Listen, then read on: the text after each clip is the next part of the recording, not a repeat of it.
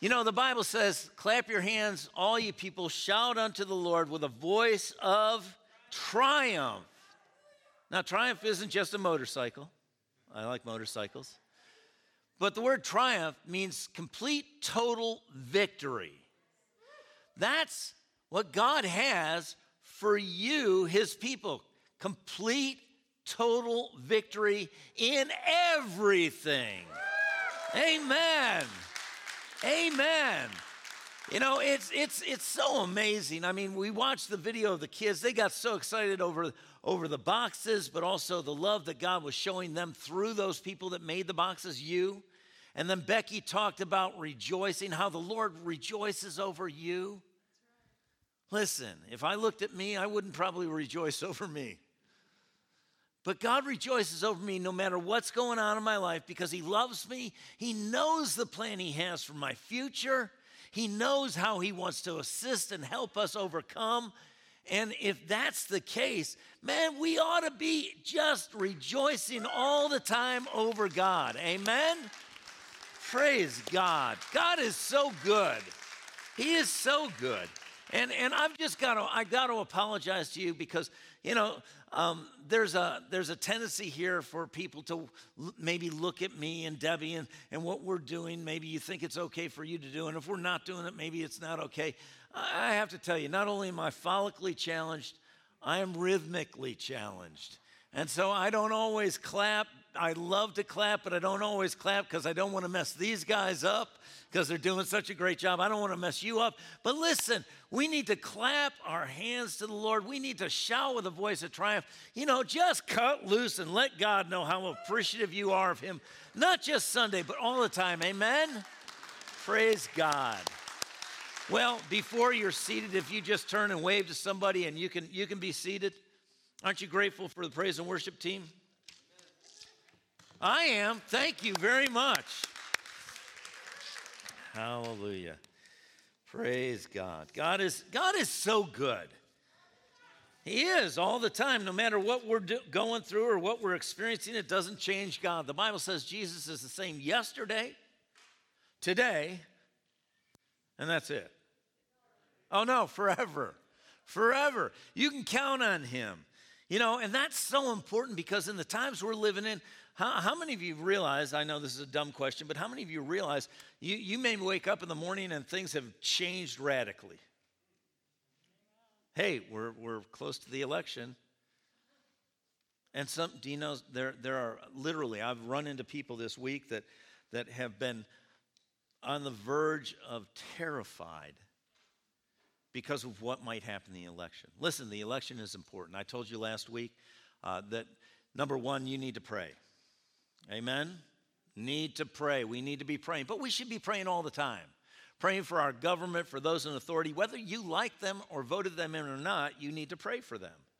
To have God have his way in their lives and God have his way in, in our, our country and God have his way in our lives. But you should also vote, all right? But no matter what happens in this election, no matter who gets elected, God is still on the throne. Oh, that was weak. Hey, I hope you at home are just rejoicing over that because it's the truth. You don't have to panic about anything. Tough, tough, tough. Because God is in control. As much as we've allowed Him to be in control of our life, and you know what? You may say, well, I don't know if He's going to have His way. God's going to have His way. There's nothing there is no one that is going to stop God's plan from coming to pass. And listen, you and I may not have a lock on what God's plan is, but we can have a lock on God and our confidence being God, trusting Him no matter what goes on. Amen? And that way we don't have to be, uh, you know, so uh, fearful and, and so uh, unstable and insecure about what's going on in our society. The greatest thing that we can have is a faith, a confidence in God, a devotion to God, and then realize that the peace of God that passes all understanding will guard our hearts and our minds. When everything else is just coming unglued and coming apart, we can be confident that God is with us, God is for us, and God is going to bring us through. Amen? Amen. Okay. Eeyore. Well, we've been learning. We've been learning about, about the end times and, and what's going on and about deception. Did you know that deception is directly related to receiving the mark of the beast? Now you may say, well, what's the mark of the beast? It's something that's going to happen in the last times.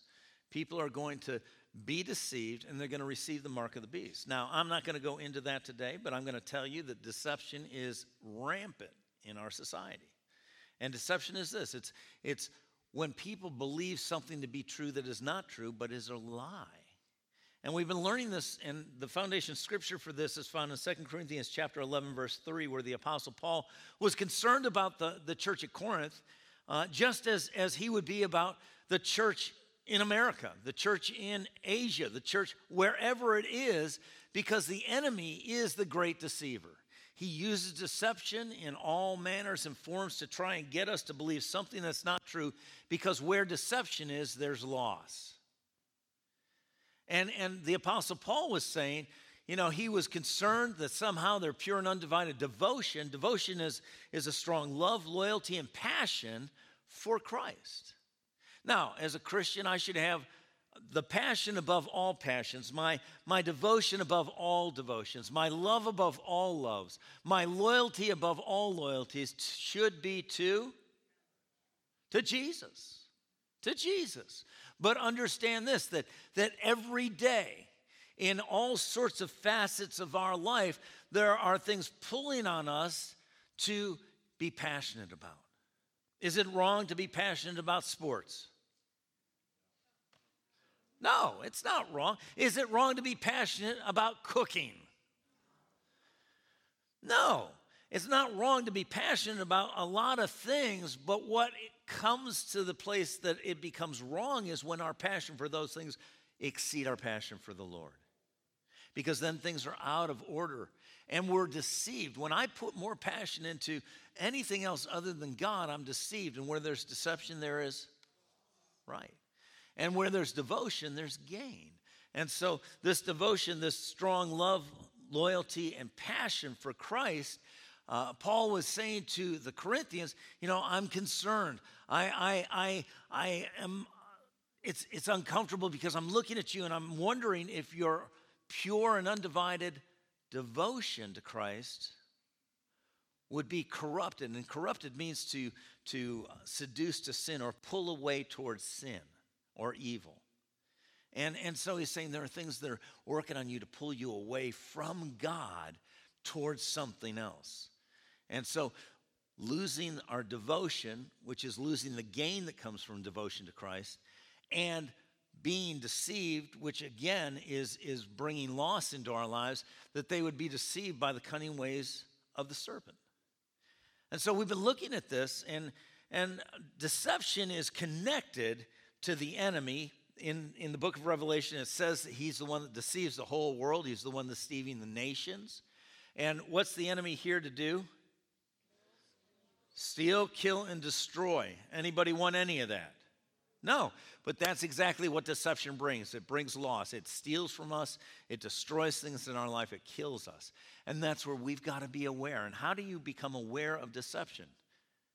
By knowing the truth, by knowing God, knowing His Word, by allowing people who know the truth and who love us to speak truth into our lives lovingly to help us get free of the deception because the worst kind of deception is self deception when we deceive ourselves.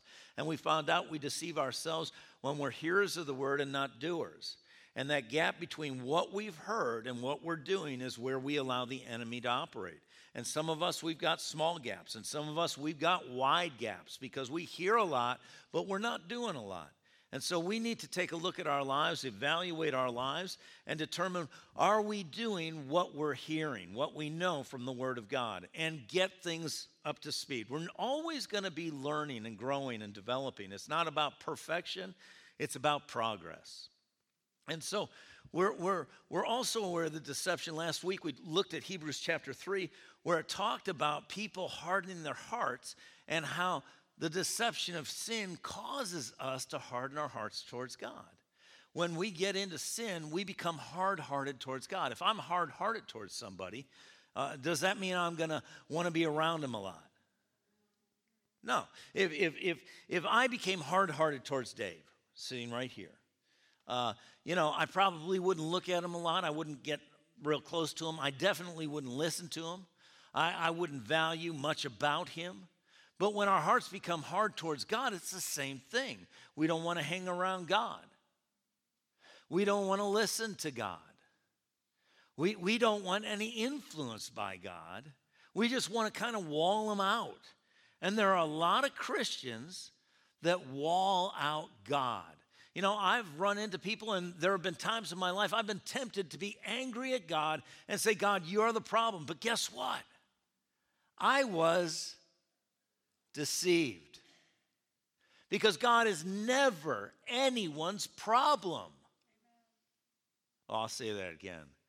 God is never anyone's problem. God is always the solution. He's the greatest ally humanity could ever have. And the moment you or I think that God is the problem, we're deceived. And where there's deception, there is loss. And we're being ripped off. We're being robbed of things that, that God has designed and desired and sacrificed to make available to us, but we're going without because we're deceived. But when we're devoted, there's gain. There's gain in devotion.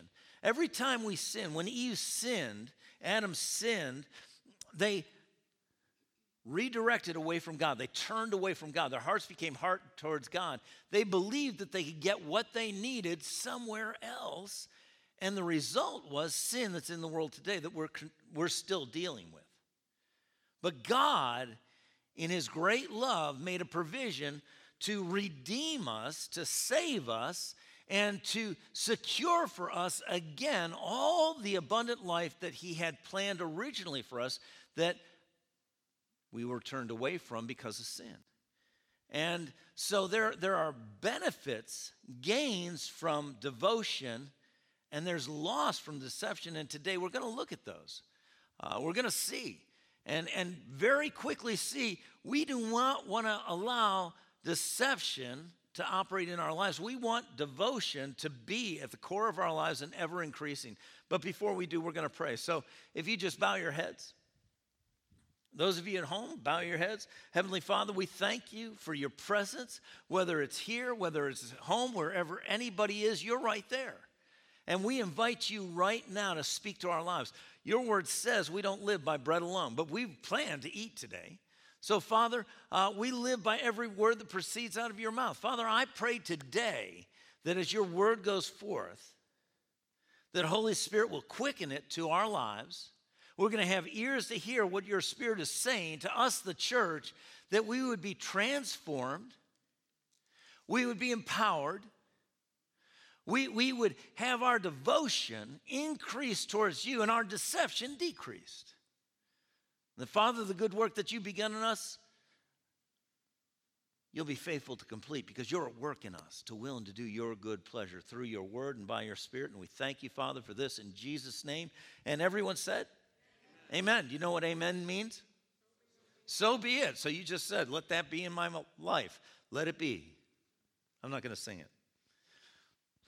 All right, so where do we find the, the benefits and, and uh, the losses from uh, devotion and deception? We're going to start looking at a very, very common place. Uh, it's probably known by most of you, but it's in Psalm chapter 1, verse 1. And, and this is what the psalmist writes Blessed is the man or woman. Man is just generic for humanity. Blessed is the man and, and if I asked you today, do you want to be blessed? Every one of us would be. I, I, would want to pray for you if you said, I don't want to be blessed. But the Amplified, when, when, when you read that, the Amplified translation here is happy. It means to be envied. It means to prosper.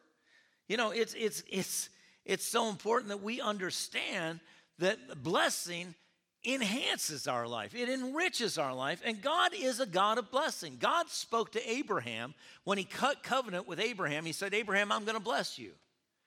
Don't you wish you were Abraham? God's speaking to you, I'm, i want to bless you. God is speaking to you all the time. I want to bless you. That's why he gave Christ to give you abundant life. He wanted so much blessing to come into your life that it would overflow into the lives of people around you. Did you get that? I hope you did. I hope you're excited about that because there's a lot in this world that can cause us to be discouraged. But we should not be discouraged because our God is greater than the world we live in. And that's where we need to take heart. We need to be excited. We need to be passionate about God. We, we need to be devoted to God. We need to be people that are on fire for God. When the world around us is burning down, we are lighting up. It's growing darker. You and I should grow brighter. But blessed is the man. Now it's telling us how this prosperity, how, how this blessing is, is experienced in our lives. There are things we should do and things we shouldn't do. How many of you know there's not just sins of commission, things we do that are wrong, there are things that we don't do that we should do. Those are sins of omission. And so to be blessed, there are things we need to walk in and things we need to stop walking in. And so he says, Blessed is the man who walks not in the counsel of the ungodly, nor stands in the path of sinners, nor sits in the seat of the scornful. I want you to notice in this, what's happening is there's an ever increasing connection, influence that's happening. You're walking along, and somebody that doesn't know the Lord has happened to be walking where you're walking and they're just telling you things that they think it doesn't happen to line up with the Word of God, and all of a sudden you start thinking, man, that sounds right. How many of you know a lot of things that aren't true sound right?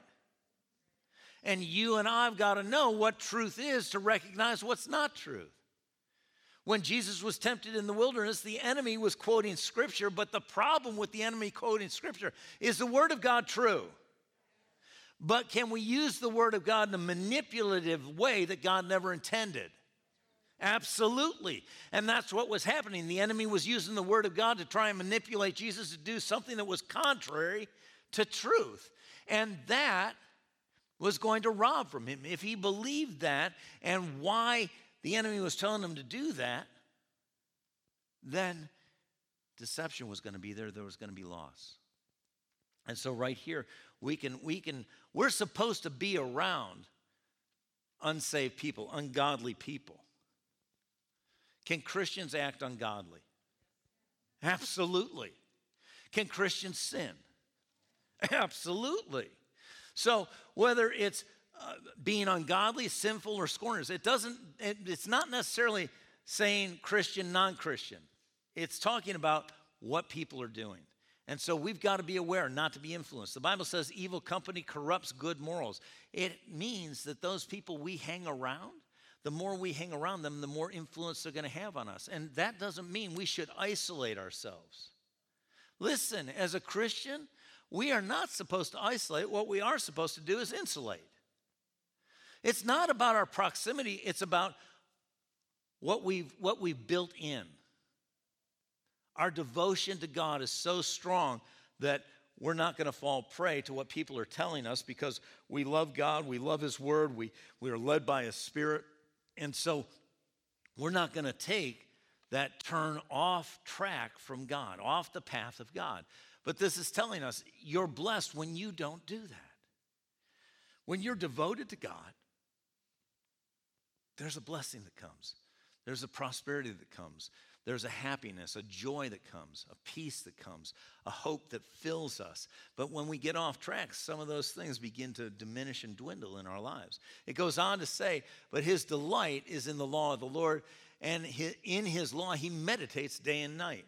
Now, now that word delight is not a word I use a lot, but uh, I, I kind of know what it means, but I looked it up. It means a longing for, a bend towards, a desire, a passion, or to be inclined towards. Now, I will tell you something I've had a delight in. Now, I delight myself in the Lord, but when we're talking in the natural, sometimes we're like, yeah, I delight myself in the Lord too. But I, when I first met this person, I bent towards this person. I had a passion, I had a drawing towards this person. And she's already getting embarrassed. and that's my wife. When, when I met Debbie in college, I, I, I saw her. I was working for the food service company on campus. I was serving lunch, and she was she wasn't even in line yet. She was coming towards line. I was like, gong. If my eyes could have stuck out of my head, they would have.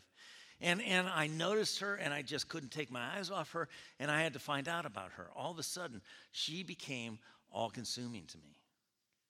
I, I, wanted to know who she was. I was going to do whatever it took to, to somehow find out about her.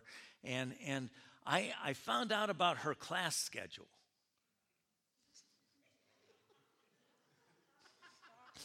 where, where are you going? and, and so what I would do is I would, I would literally run out of my class. She doesn't even know this. I never told her this.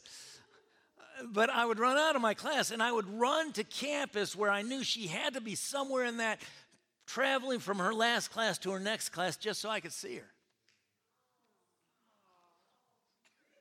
I'm scoring points. but it's true. And, and when I wasn't around her, I'd think about her and, and I'd, I'd, I'd ask people about her, I'd talk about her. Not in a bad way, in a great way. But that's when we delight ourselves in the Lord, man, we want to see Him, we want to be around Him. Uh, we, we, we would love to talk with him and hear him, and, and there's a priority that he has in our lives. Now, I want you to know, as passionate and as much as I delighted in Debbie, there's somebody that's taken the first place in my life. And she's okay with it. And that's the Lord. Man, I think about the Lord. I, I, I, I, talk to the Lord all the time. But you know what? Our, our world says if you're talking to God, you're crazy. And that's how crazy they are. Because the Bible says you, as his, his sheep, you hear the voice of the good shepherd. Now, the problem with that is you, you may not hear him because you're listening to too many other voices. You need to get alone with God. You need to take time and sit and be still with God. And I'll tell you right now, as you do that, it's going to be monstrously uncomfortable. But I will tell you, it will be worth it as you spend time with God. And, and you may say, well, I don't know if I'm going to hear him. You got to believe that you will. Believe before it happens, and it will. It's not like you're going to hear this thunderous voice. Many times, God will speak to you with an inward witness, He'll, he'll remind you of the Word of God. But you can, you can receive guidance from God by His Word and by His Spirit. And so, this man is blessed because he doesn't, he's not guided or governed by people that don't know God. But he delights, he has a passion, he has a love, he has a loyalty, a devotion to God above other people. You know, just recently in the word for you today, it talked about the fear of man bringing a snare. It entraps you, it trips you up. You can't be. It's natural to be concerned about what everybody else thinks, but the only one that really matters about what they think is God because he's the one that knows your true value. It goes on to say this is a result of, of us delighting in him and meditating on his word day and night. It says he'll be like a tree planted by the rivers of water. It didn't say one river, it says rivers. And, and as I read that, I was reminded my grandmother used to live, my grandmother and my great aunt uh, used to live in Pittsburgh. It's, it's called the Three Rivers area.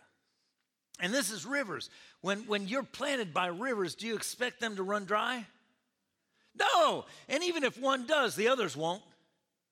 You're not going to be affected by the other things. It goes on to say this that brings forth its fruit. You're planted by the rivers, brings forth its fruit in season, whose leaf shall not wither, and whatever he does shall. Oh, come on, say it like you mean it. Thanks, Kathy. Yeah, prosper. You know, I don't know a single person, saved or unsaved, that doesn't want their life to prosper ongoingly. And God has promised this is what's going to happen when we delight ourselves in Him, when we meditate on His Word, because The Bible says in the New Testament, in the book of Ephesians, that his word is like water. That he washes us. And we as husbands are supposed to wash our wives with the water of the word. That water refreshes, it cleanses, it brings life. And this says we're, we're like a tree planted by the rivers of water that bring forth its fruit in its season, whose leaf shall not wither, whatever he does prospers. And that indicates that the environment that you're in will not affect you because of what you're planted in, who you're devoted to, who you're passionate about, as long as it's the Lord. In the days we live in, this ought to be something we look at and we say, that's what I'm going to have. I'm not going to let anything divide my devotion, distract me from Christ and my passion for the Lord and, and my love for the Lord, my loyalty to the Lord. He goes on to say in verse 4 the ungodly are not so. They're like the chaff which the wind drives away. Therefore, the ungodly shall not stand. Now, listen. When it's talking about chaff that the wind drives away, it's talking about something that is just light and, and no real substance. Man, we've got, we've got storms. I'm not talking about just in the natural, I'm talking about in the spirit. There are storms, there are all sorts of things going on in our world today, in our society today, naturally and spiritually, and you can't afford, I can't afford to be a lightweight. Because if you're a lightweight, all this stuff that's going on is going to blow you out. It's going to toss you to and fro. You're going to be up and down and back and forth and in and out because we're lightweights. And God said, Don't be a lightweight, put your roots down. Put your roots down. Have a devotion, have a passion for me. And you know what? As a tree in that wind, you may bend, but you're not going to break. The winds are going to come, they're going to go, but you're going to stand because you're standing in me.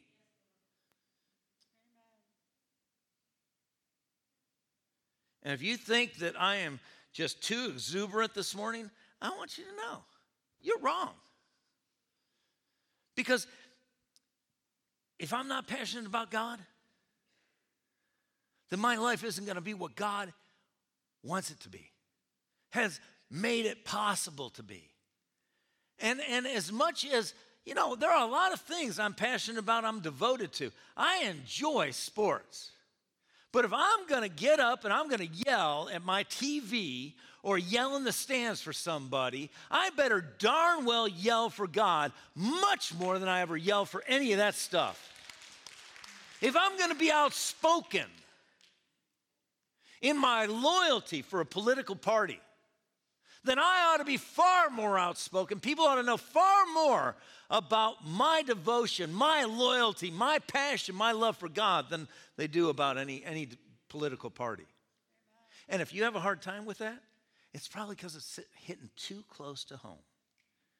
And you need to take a look at your life and consider are, are you so willing to tell people where you stand politically or on any other issue and hesitant to tell them where you stand with Christ? Because that's an indication your devotion isn't what it should be. My devotion isn't what it should be. And so it, it goes on to say, the ungodly are not so, they're like the chaff of the wind. Uh, it drives them, dri- the wind drives them away, and the ungodly will not stand. They won't stand. They won't stand today, they won't stand in the judgment.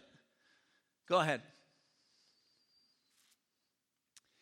Nor sinners in the congregation of the righteous. For the no- Lord knows the ways of the righteous, but the ways of the ungodly will perish. They'll come to nothing. Do you want all the effort that you've made in this life to come to nothing? You know, I, have sat with young people who are just on the verge of making decisions about what their life is going to be, what, what they're going to do as far as uh, schooling, education, or as far as work. And, and I, I, I ask them certain questions What's important to you? Well, I, I want a really nice house, and I want a nice car, and I want to have nice clothes, and I want to be able to do, you know. And when they say, Well, but I don't really want to do a lot of work. Oh, you laugh, but I'm telling you, there's this there's a sense of entitlement that, well, I want that all now. when the people they're looking at, their parents or somebody else, it's taken them years and sacrifice and real, real hard work and consistent work so that they kept their job. And, and they don't mesh and they're deceived. And they're going to come to the end of their life and they're going to wonder, why? Why did you fail me, God? God doesn't fail anybody.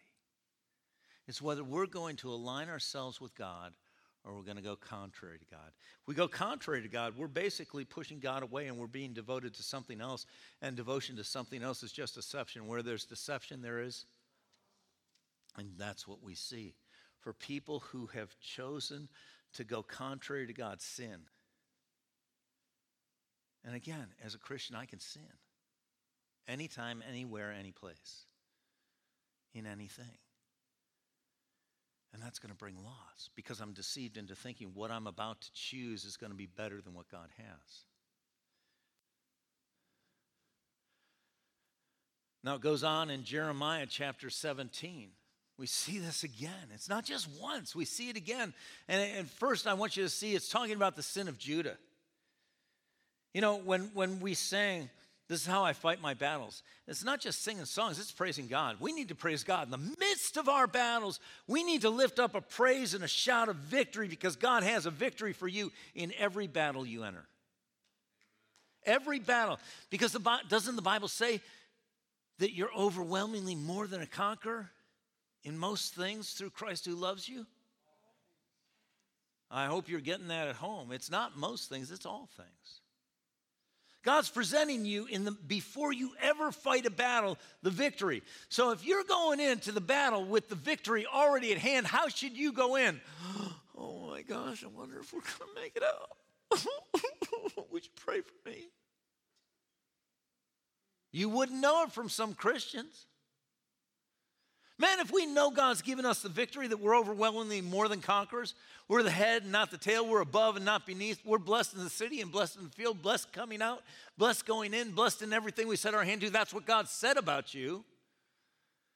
Then when we go into this battle, we go in, yes! Thank you, Lord, for the victory. Because your God proclaims the end from the beginning. If he does that, you ought to do that. Thank you for the victory, Lord.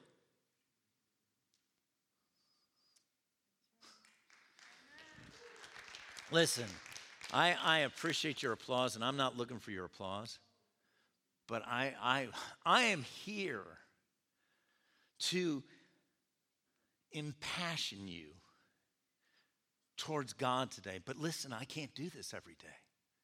You have to do this for you. You have to do this for the people around you. You have to show the people that don't know God and don't care about God how passionate you are about God because He's a good God. He's good not just on Sundays, He's good on Monday and Tuesday and Wednesday and Thursday and Friday and Saturday. He's good every day. He's good not just in the days you get a promotion or you have a breakthrough. He's good on the days that all hell's breaking loose because, because all heaven is coming forth.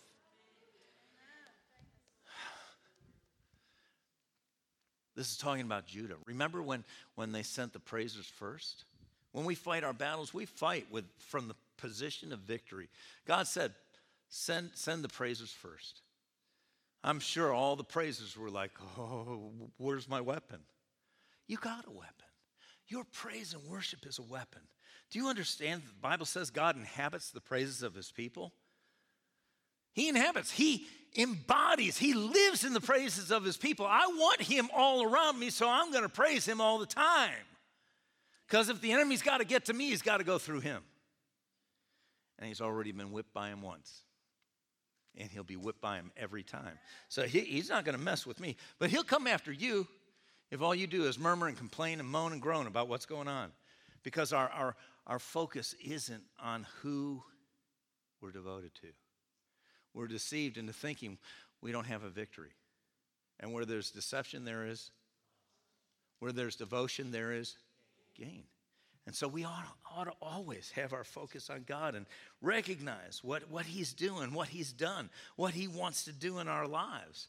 Uh, and so this is talking about Judah, but it says the sin of Judah is inscribed. Remember, sin is deceptive inscribed with iron chisel, engraved with a diamond point on their what? Man, when sin gets into our lives, when we get mired and entrapped and entangled with sin, it hardens our heart. When our heart is hardened towards God, we're deceived into thinking we can't go towards God. The moment you and I sin, that ought to be the first place we run. But is it the first place we think we can run? I'm just being honest with you because I used to live my life when I would sin, I would not be feeling like I could go towards God. I would feel like I've got to beat myself up and I've got to I've got to uh, punish myself and then I could drag my my old broken self in and say, "God, see what I did? I'm sorry I did this and but I beat myself up. Can I come back?" Oh, maybe you're not that way. But I want you to know God is open arms, welcoming and waiting for you to come to Him. Because the only way we can overcome sin and, and the loss of sin in our lives is to go to our Redeemer. But go repent. We, we, we confess our sin to God, and 1 John 1 9 says, He's faithful and just to forgive us our sin and cleanse us from all unrighteousness. Man, we're right back in, in right standing. Just like the day we got saved, we're that pure before God. He doesn't remember what you did. Does he know? Yeah, but he doesn't remind you or anybody else what, what you did. And so this, this was hard heartedness. Now, this is the environment that we're going to read in verse 5 through verse 10, what was going on. And, and I'll remind you that part of this, one of these scriptures down in, in verse, verse 9, I believe it was, uh, Dave Parker Jr. shared with us. It was a great teaching. But it says, this is what the Lord says. Who says this? Is he ever wrong? No. This is what the Lord says Cursed are those who put their trust in mere, mere humans, who rely on human strength. Now, listen, this is what cursed means it means to hem or surround with obstacles, it means to render powerless. Now, is God doing that? No, we do that to ourselves. The moment we move into sin, we move away in deception, we're about to lose. There are all sorts of obstacles that begin to surround us. We're drawing that stuff to us from the enemy. We make ourselves powerless. I make myself powerless the moment I choose anything other than God because the Bible says, Be strong in the Lord and the power of his might. In my weakness, his strength is made perfect. And so, this is what we do to ourselves because we're deceived by the enemy and we put our trust in mere human beings. Now, who, who does that include? Everyone. Does that include uh, uh, the smartest people on the earth? Does that include the, the, the most powerful people on the earth? Are you ready for this one? Does that include you? Yeah, we can't put our trust in ourselves. We have to put our trust in God. We have to put our confidence in God. It says, who rely on human strength and turn their hearts away from the Lord. They're like stunted shrubs in the desert with no hope for the future. Stunted shrubs in the desert. Man, do you know it's really depicting a tumbleweed? What good is a tumbleweed? Well, maybe you haven't had much dealings with tumbleweeds. When Debbie and I got married, I took her to the paradise of Bakersfield, California. It was a desert. All it had was oil fields, and, and they pumped water in to try and grow crops.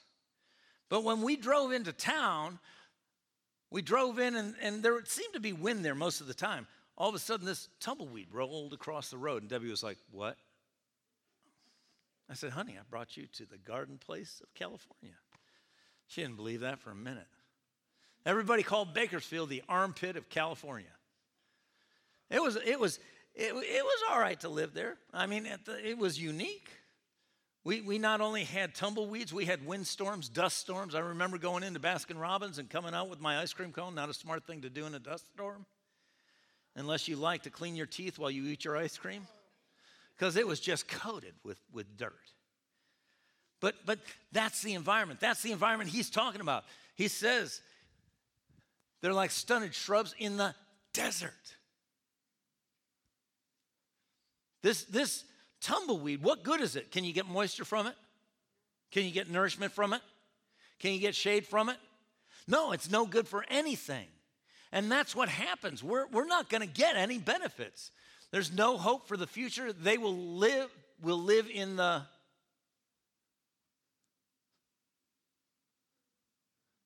barren wilderness in an uninhabited, salty land. Does that sound like a place you want to go? But we go there when, when we choose to devote ourselves in deception to something other than God. When we, we, we turn away from God. And you know, thinking about it right here and hearing this, we'd say, ah, I'd never do that. But you know what? This week you're going to have opportunities. I'm going to have opportunities to turn away from God, to be passionate, loyal, and, and, and loving towards something other than God that's going to rob me because I'm deceived. And listen, when it robs me, it doesn't just rob me in isolation. When I'm robbed, she's robbed. You know when I'm robbed, all the people that I interact with are robbed because I don't have the abundant blessing, the abundant life, all the things that God intended for me to be blessed by and then be a blessing to those around me. So the enemy is getting a pretty big bang for his buck. And that's where we have to be wise as serpents and gentle as doves.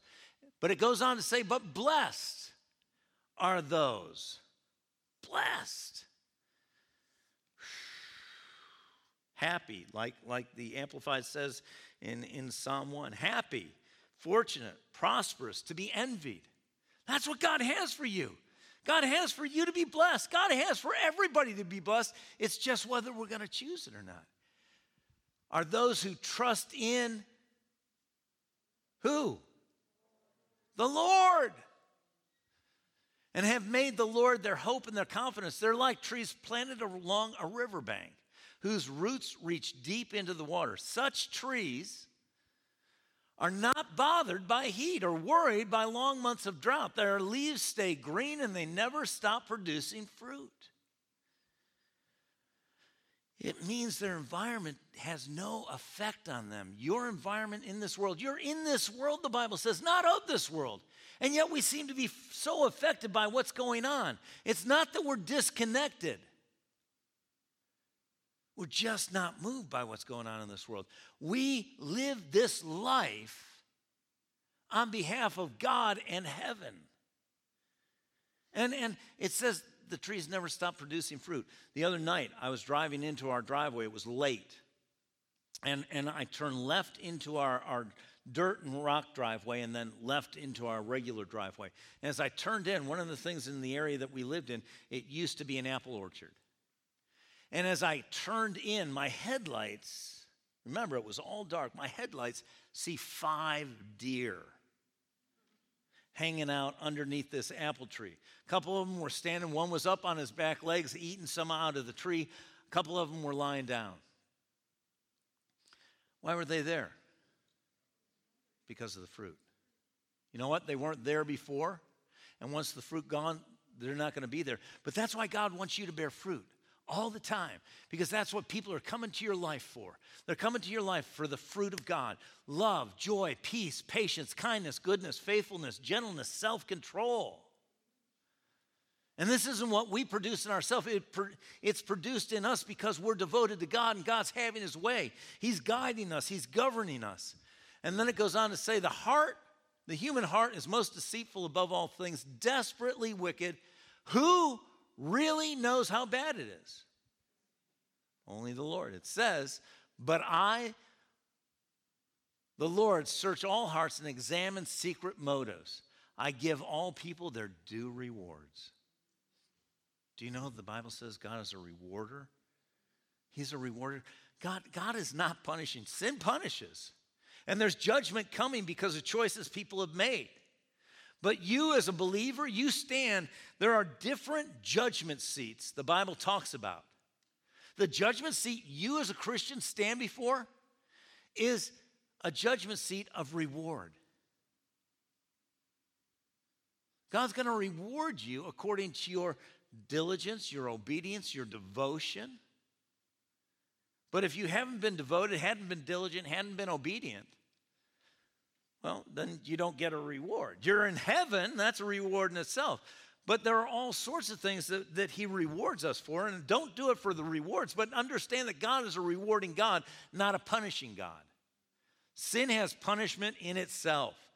And, and it says, according to what their actions deserve. He's just. Some people say, I want him to be fair. No, you want him to be just. Just. And so, this is what God has. But in Second Chronicles, chapter 16, verse 9, it says this For the eyes of the Lord run to and fro throughout the whole earth to show himself strong on behalf of those whose hearts whose heart is loyal. This goes back to devotion.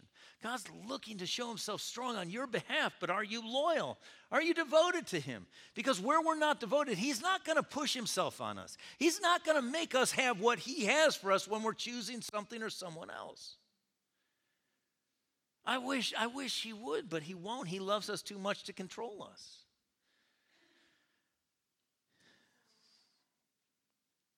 It's amazing. In the New English translation, it says this Certainly the Lord watches the whole earth carefully and is ready to strengthen those who are devoted to him. Why? Because again, he won't push his power, his presence, his plan, his provision on anybody that doesn't turn to him and look to him. He just won't control you. He won't force himself. I, I really wish he would, but he, he is love, and love does not control. And so he's waiting for us to turn to him, us to turn up our devotion to him, to give him more areas. When, when I'm devoted to God, then I'm giving him, and my devotion has to increase. And there's a battle every day for what I'm devoted to, but I have to recognize I don't want to experience loss. So I want my devotion to be ever increasing. Does it? No. But that's the goal to have ever increasing, increasing devotion to God, to see the gain that He has, so the blessing that comes to me can come through me to my wife, to you, to, to the rest of my family and friends. Because He's looking, He's looking, He's looking. What's He going to find? Man, that's what he wants. He's looking for people whose hearts are devoted to him so he can show himself strong on their behalf. What would it be like for God to show his strength on our behalf?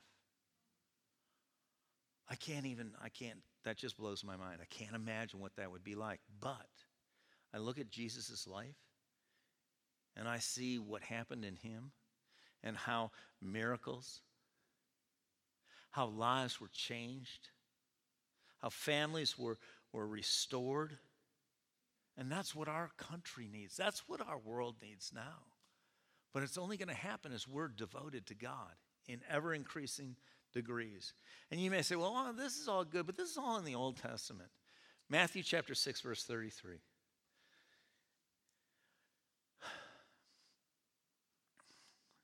In the New Testament for, for everyone, uh, it, this is uh, this says, but above all, pursue his kingdom and righteousness, and all these things will be given to you. What it's talking about is what, what all the people of the world, all the Gentiles were after. They were after uh, prosperity, they were after health, they were after food, they were after clothing, they were after house, they were after healing.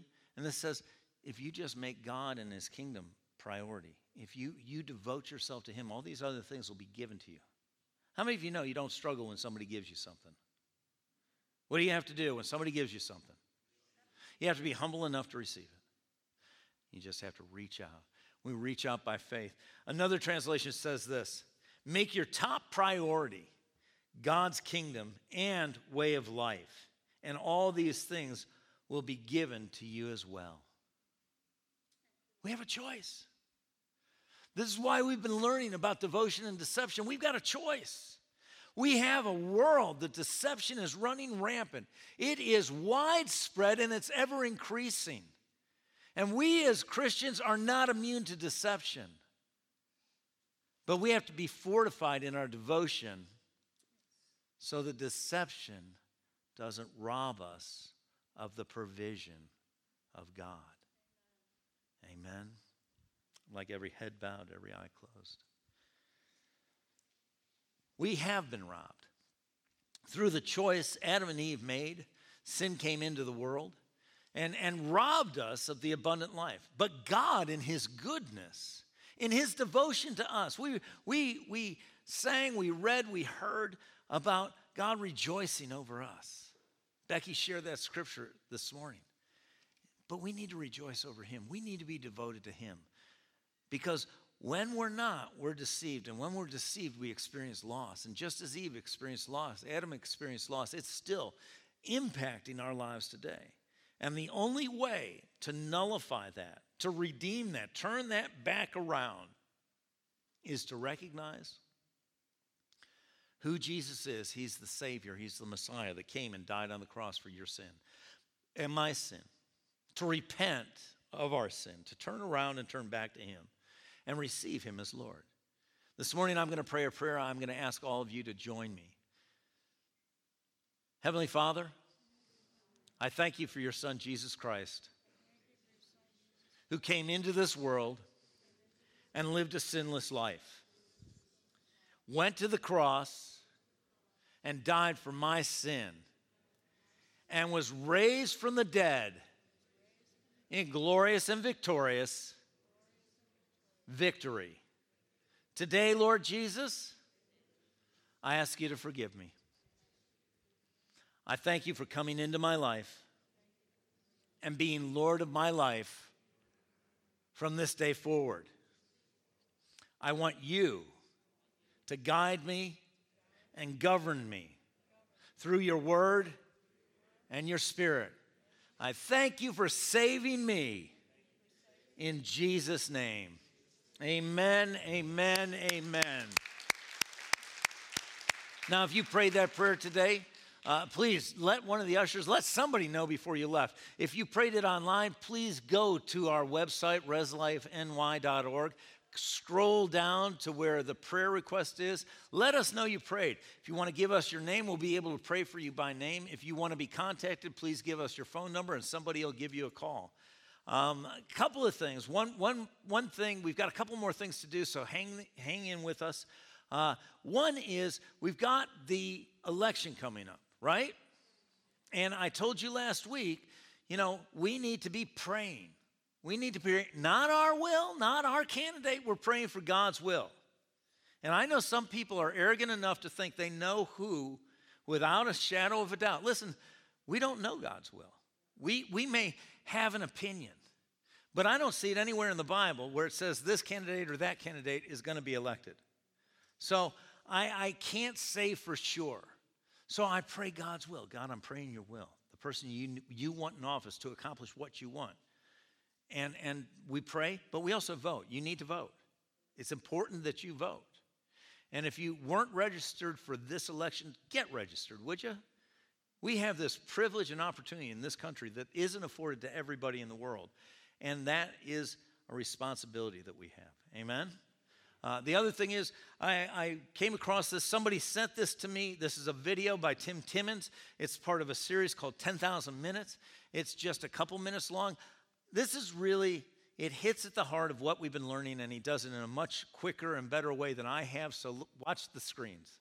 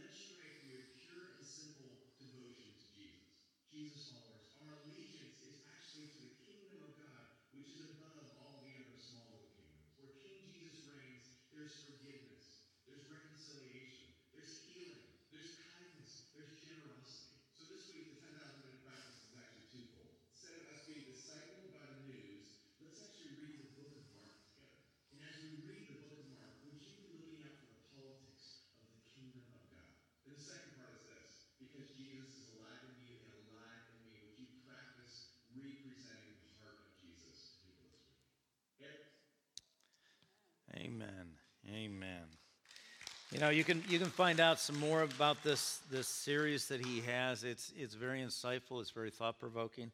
It causes us to really take a, a moment and look at our lives. Uh, before we dismiss, uh, two more things. One is uh, last Sunday we had a new members class. We had seven people uh, pray and determine this is where God has for them to be. And I'm just, if you're here in this service, we had a couple in the first service. I would ask this: you just stand and uh, everybody look at them, wave, and and uh, we'll welcome them. But here here are the new members: Dan Baker. There's okay, and uh, stay standing, Dan. Brian Donahue. Phil and Jill Downs. Mark Engelbert, he was in the first service. Uh, Corinne Mason, she here, okay. And Bonnie Purdy. Let's give them a hand.